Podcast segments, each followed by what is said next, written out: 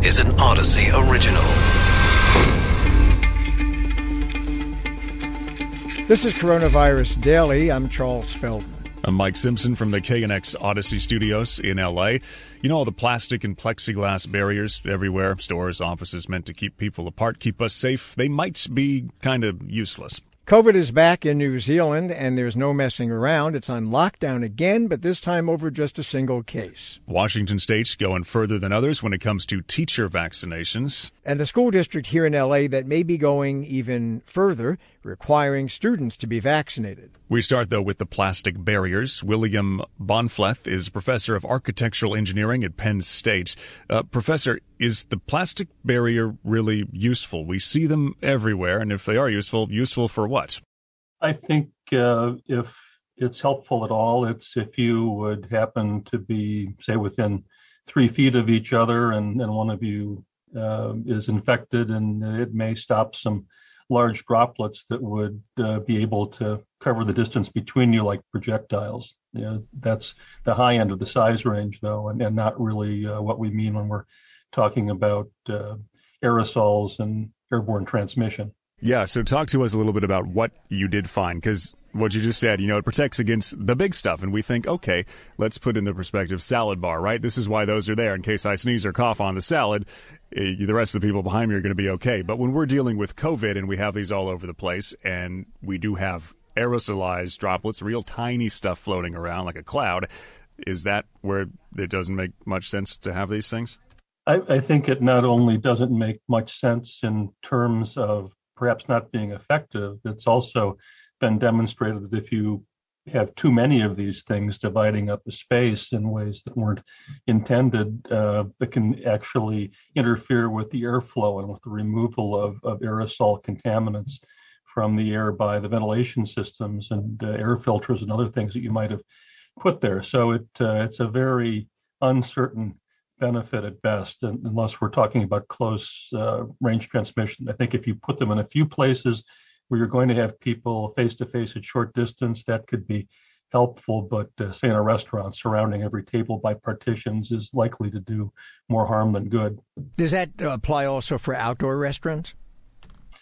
Uh, well, it depends on the, the definition of outdoors. It depends on how many sides of a um, uh, an outdoor dining area are enclosed. Um, you tend to have higher ventilation rates there than you would get indoors. So it, it, would be something that you would have to evaluate situationally. A lot of outdoor dining really is outdoors, but if you say have three sides enclosed, that's uh, still practically an indoor environment.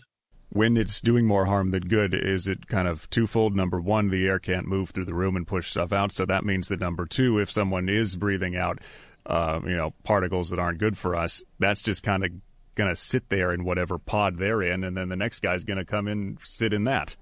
Well, yeah, you sort of hit on on two things there. Know, one one is that it interferes with the airflows. It can remove contaminants, and also it, it does tend to collect them and concentrate them, and so you start to develop a larger and larger, highly contaminated zone around someone who might be infected. And then the other thing is that that aerosols can can flow around these partitions pretty easily. So uh, if the airflow patterns are are not uh, favorable, you may have the false sense that uh, the contamination is being prevented from moving from one place to another, and it's actually just flowing right around it.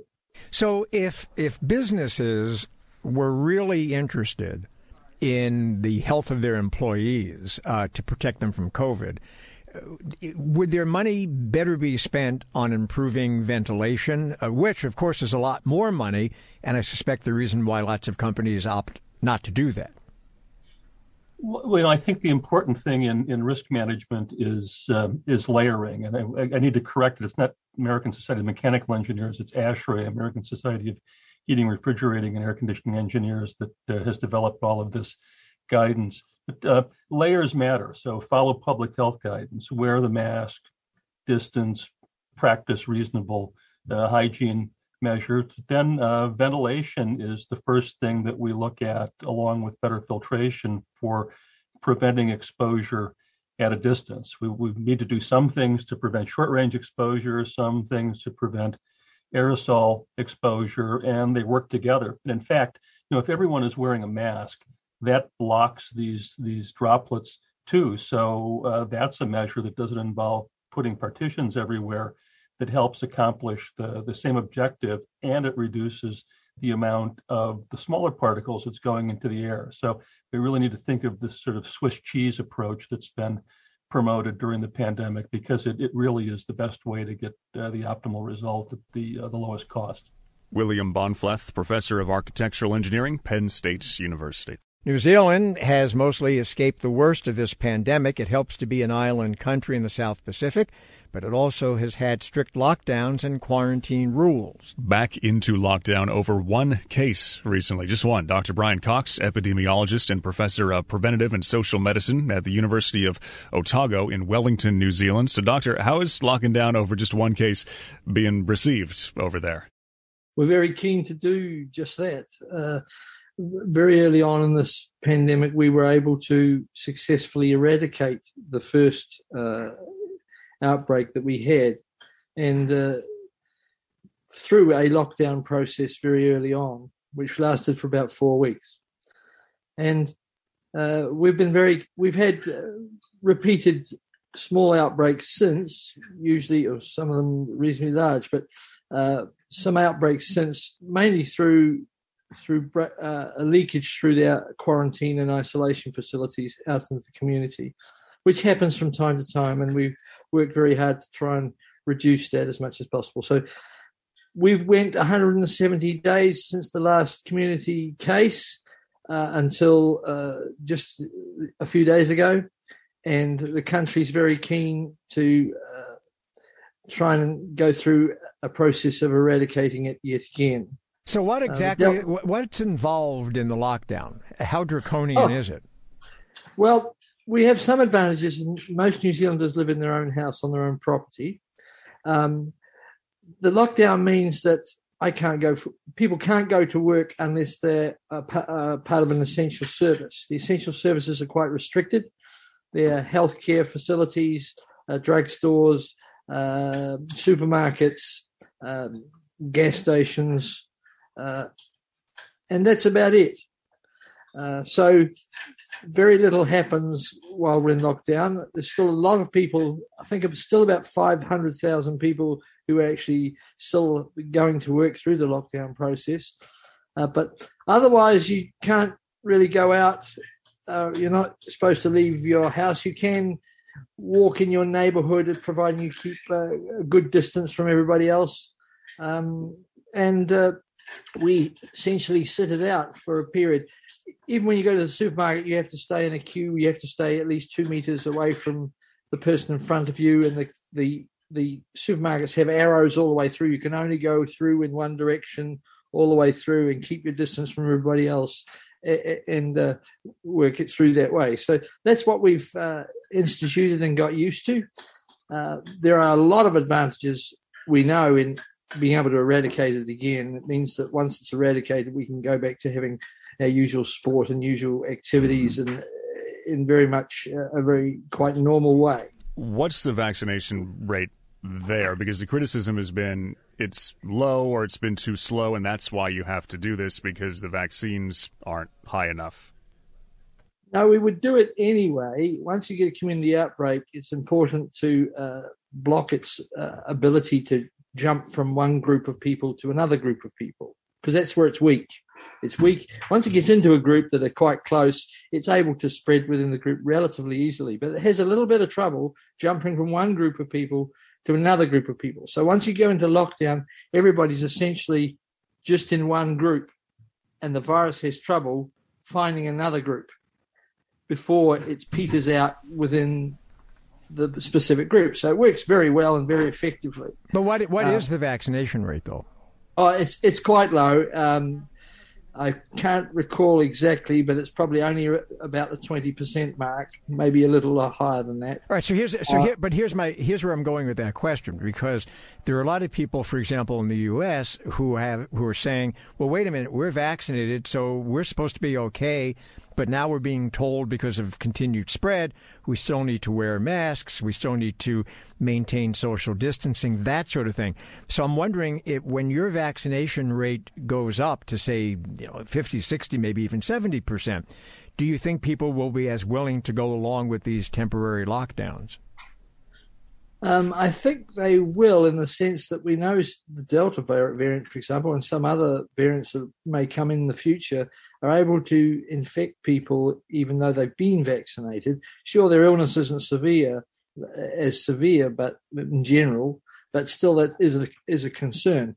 So we've always taken an approach that there's no single solution, and so we are prepared to adopt multiple different strategies at the same time.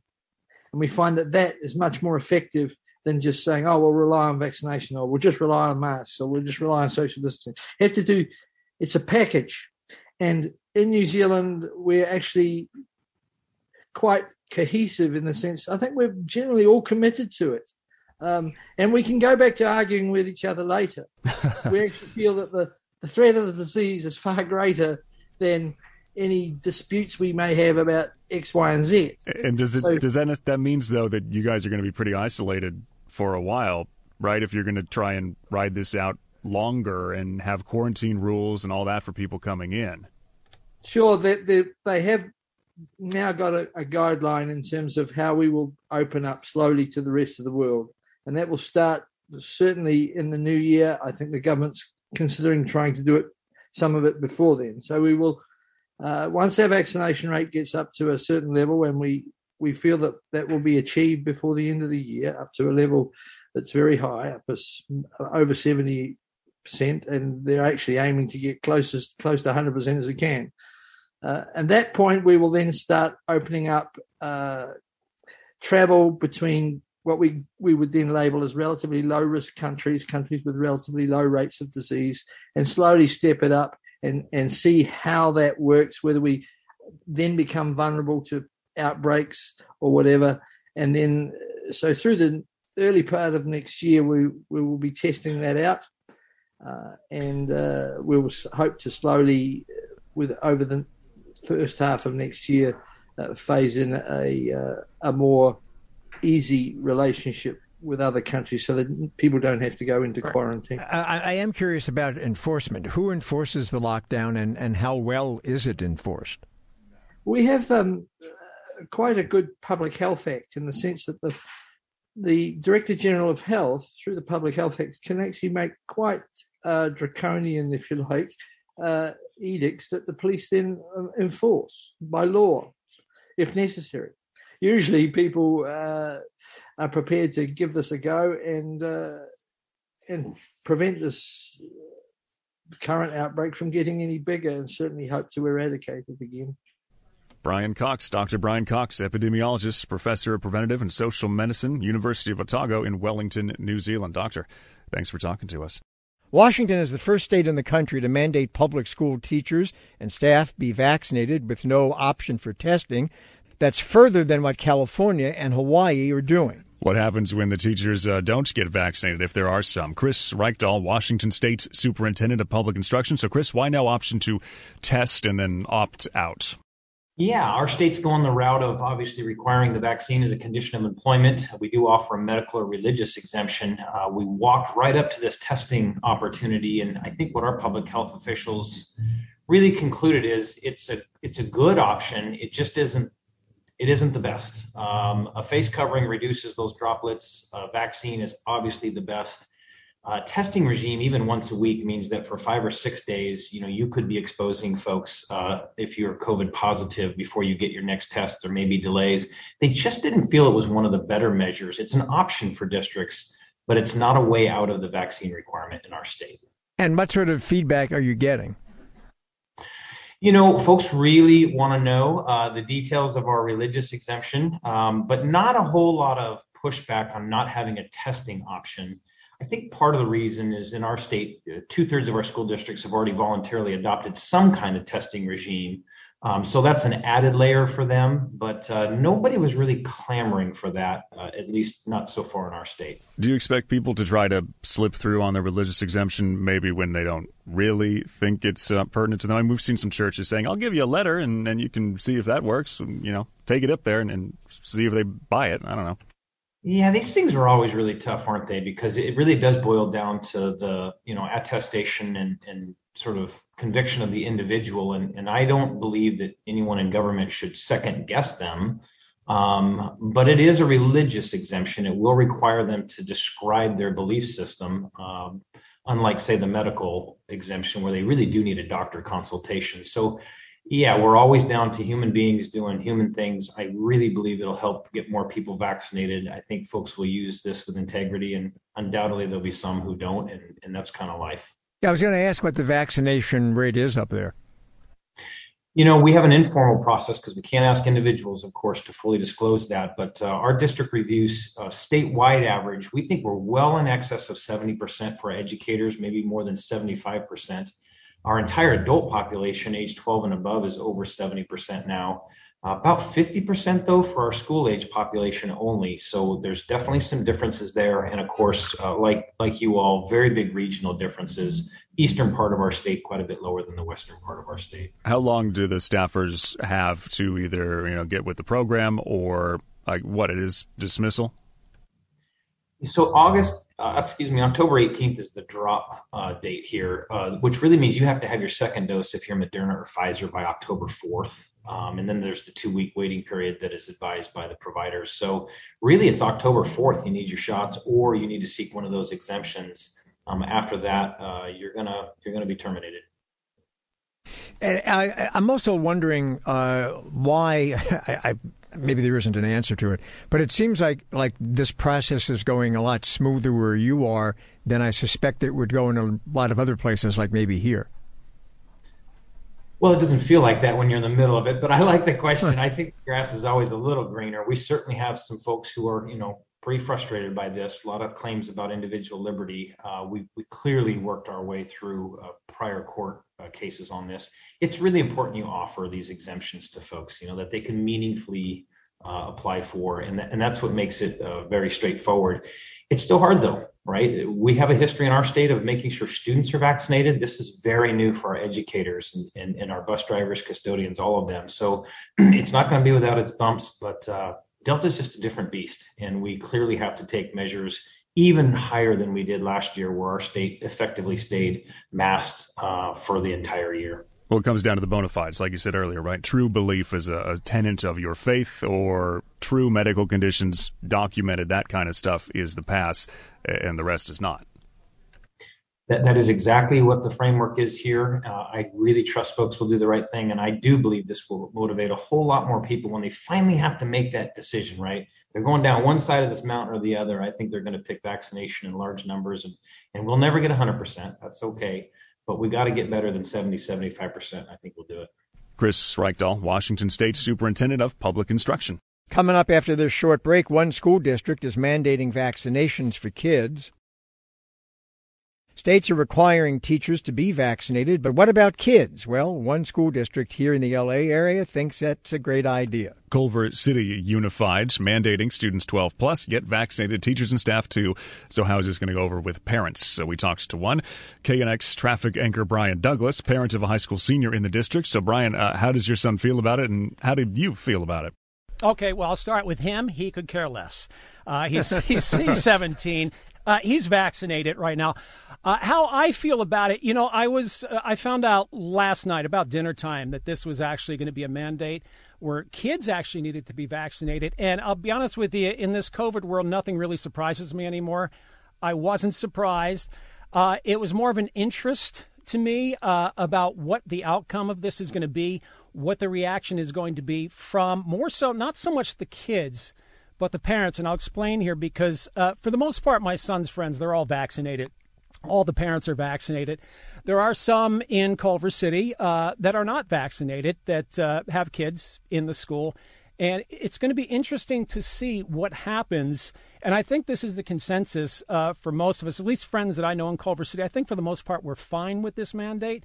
But what's going to happen to the kids who, let's say, their parents don't want them to get vaccinated? What's going to happen to them if they say, look, mom, dad, I want to stay at this school. I don't want to go to independent study, as what they're thinking about doing. I want to stay with my friends, but the parents say, hey, no, you're not getting vaccinated. We don't believe in it. I think that's going to be really uh, the issue that we need to look at. That's going to hurt the kids more than anything else. Yeah, especially if there's no testing option. But as we heard, you know, in the last segment from the guy from Washington saying the reason we're not doing the testing here is because uh, Delta moves so fast that you can't catch it. It could be day three or four, and you got your test from Monday, but now it's Friday, and you're spreading it around the classroom, and you're all so close together as it is. Yeah, and it, you know this whole testing thing. I mean, I understand why they do it, but like like you said, and my wife is. I mean, she runs three schools in South LA: a high school, middle, elementary. Hundreds and hundreds of students. They're going through the whole testing process, and I, I, again, it's it's needed. I get it, but like you said so you get tested today. The result is, hey,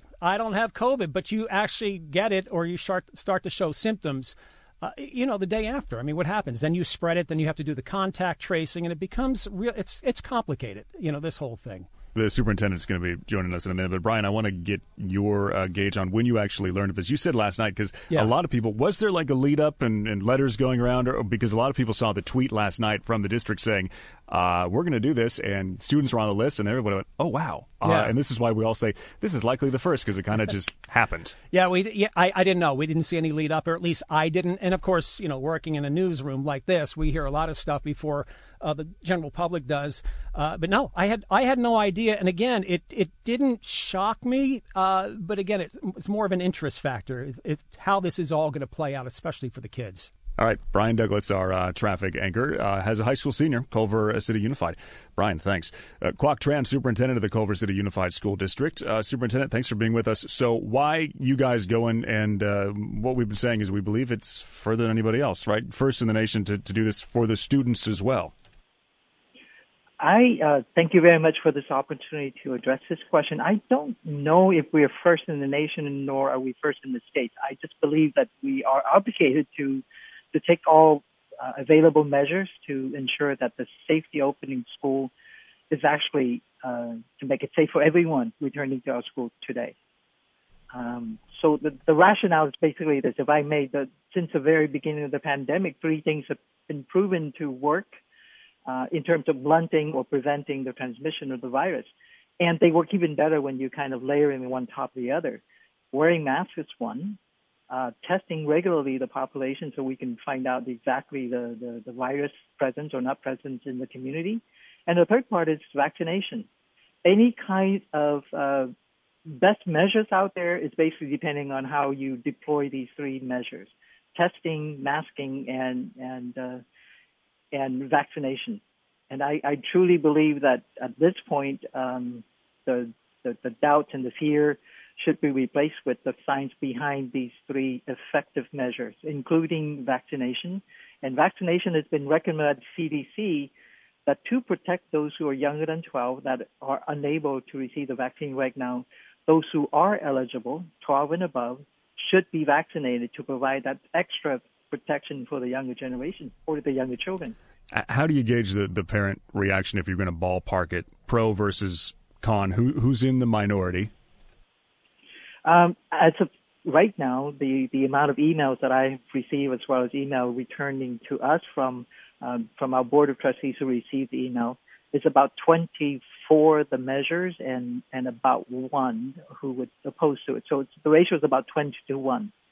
Um, so as, as of right now, and, and this is no way a, a scientific right um, survey. It's, an anecdotal. Inbox, you know. Yeah. How are you dealing? Yeah. How are you dealing with people who want exemptions because of uh, medical, or more importantly, I guess, uh, religious reasons?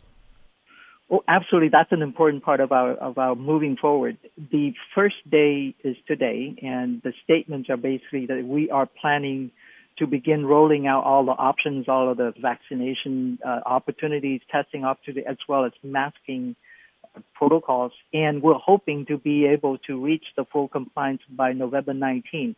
So between now and November 19, um, we will be able to sit down with our team uh, members and input from the community as well as our, our board of trustees guidance to make sure that we create, um, and, and lack of other words, options um, other ways to provide instruction program that will meet the needs of our children without having to force that concern, just like you said, exemption based on on uh, perhaps religious.